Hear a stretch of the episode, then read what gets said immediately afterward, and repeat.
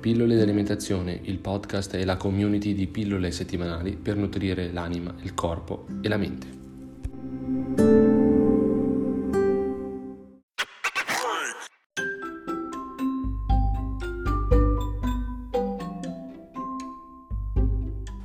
Ed eccoci quindi bentornati in questa nuova puntata del podcast Pillole di alimentazione. Questa puntata vi lascerà sicuramente stupiti, sì, perché da nutrizionista vi, e da uomo di scienza chiaramente non vi aspettereste mai che vi dicessi questa frase. Sì, perché ci sono cinque motivi per cui le diete proprio non funzionano e in questa puntata scopriamo appunto queste, queste motivazioni e eh, per il piccolo preambolo però che deve essere per forza dovuto è che non intendo dieta ovviamente come stile di vita, in questo caso intendo proprio dieta come dieta seguire di restrizione calorica. Sappiamo tutti quanto sia importante l'educazione alimentare fin da piccoli, quindi bisogna abituarsi a non accontentare i gusti dei bambini che sono sempre molto molto difficili, ma ci sono delle scelte alimentari che possiamo compiere anche in tenera età e che possono essere comunque educative, tipo camuffare qualcosa di sano da qualcosa di, di cibo spazzatura. Mi viene come esempio le crocchette, crocchette di pollo, che possono essere camuffate benissimo con delle crocchette di legumi, delle cotolette, sempre di maiale magari, possono essere camuffate da cotolette di ceci e viceversa, insomma. Per cui mi raccomando, l'importanza dell'educazione alimentare al primo posto e mm, per evitare appunto di incorrere in queste 5 motivazioni per cui le diete non funzionano. Ed eccoci, già vi sento che state mormorando perché volete chiaramente sapere il perché di queste motivazioni.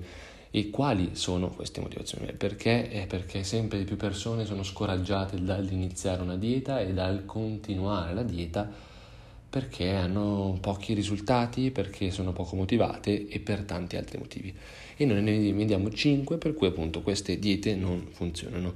Innanzitutto al primo posto c'è eh, la dieta non è indirizzata a modificare il rapporto con il cibo e con la fame, ossia nel periodo di ristrettezze eh, caloriche che induce la dieta sono tutti bravi a seguire uno schema rigido, più o meno bravi perché molte persone poi danno di matto, però eh, tendenzialmente siamo più bravi e, e, cerchiamo di evitare tutti quei momenti di fame compulsiva, tutte quelle abitudini negative che abbiamo, quindi eh, che poi però una volta tornati a regime abbiamo, ricominciamo totalmente a fare perché non abbiamo una buona e solida base di educazione alimentare.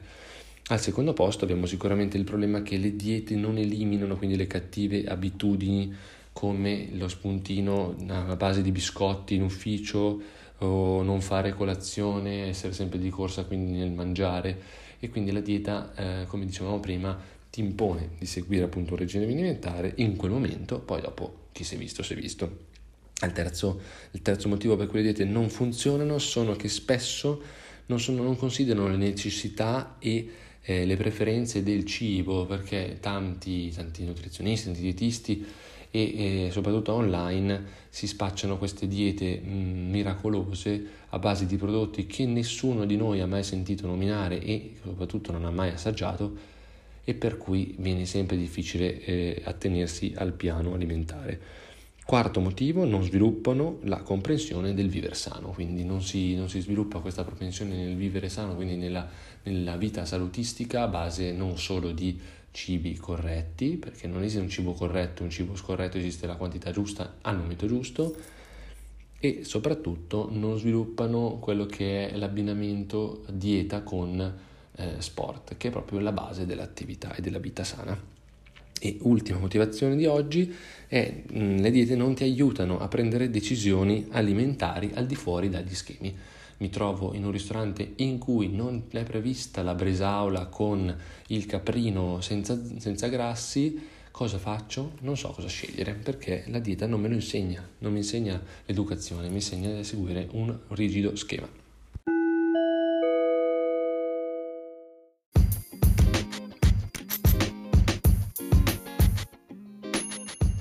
Bene, ma nella parte curiosa del podcast cosa vediamo? Bene, vediamo quali sono i mesi peggiori e migliori per effettuare una dieta. I mesi peggiori chiaramente sono quelli a ridosso di festività, a ridosso dell'estate, tutti quei momenti in cui sicuramente lo sconforto di iniziare una dieta è terribile e ci fa fallire miseramente perché abbiamo eh, inviti a cena piuttosto che voglia di gelato e quant'altro, quindi sicuramente non in dicembre, non in luglio e in agosto, iniziare la dieta magari nei periodi autunnali barra nei periodi primaverili. Poi vediamo la percentuale di successo o di perdita di peso di chi fa una dieta. Sicuramente nei primi mesi, nei primi sei mesi, secondo uno studio americano autorevole, eh, si vede che il, il, chi a dieta perde tra il 5 e il 10% della sua massa originaria, salvo poi purtroppo in svariatissimi casi riprenderla con gli interessi nel corso degli anni successivi. Infine vediamo l'ultima percentuale, vediamo quanti fanno la dieta in Italia, quante persone sono a dieta in questo momento, il 49%, quindi una persona su due in Italia sta seguendo una determinata dieta, che essa possa essere dieta di semplice restrizione calorica o dieta particolare, insomma.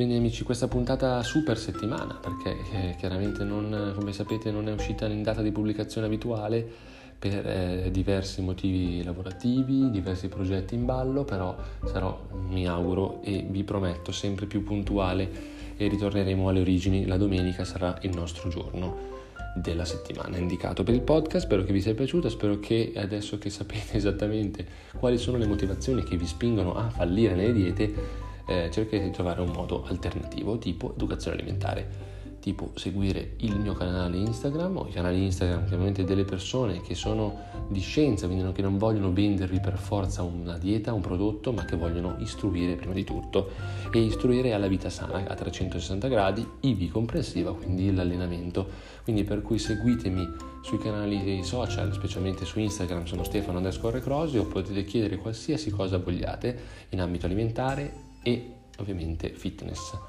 Mm, perché queste cose vanno di pari passo? Perché stiamo focalizzando la nostra attenzione nel 2021 sull'implementazione della vita sana piuttosto che di un regime alimentare troppo costrittivo. Io vi saluto, vi auguro una splendida settimana e ci sentiamo alla prossima. Ciao!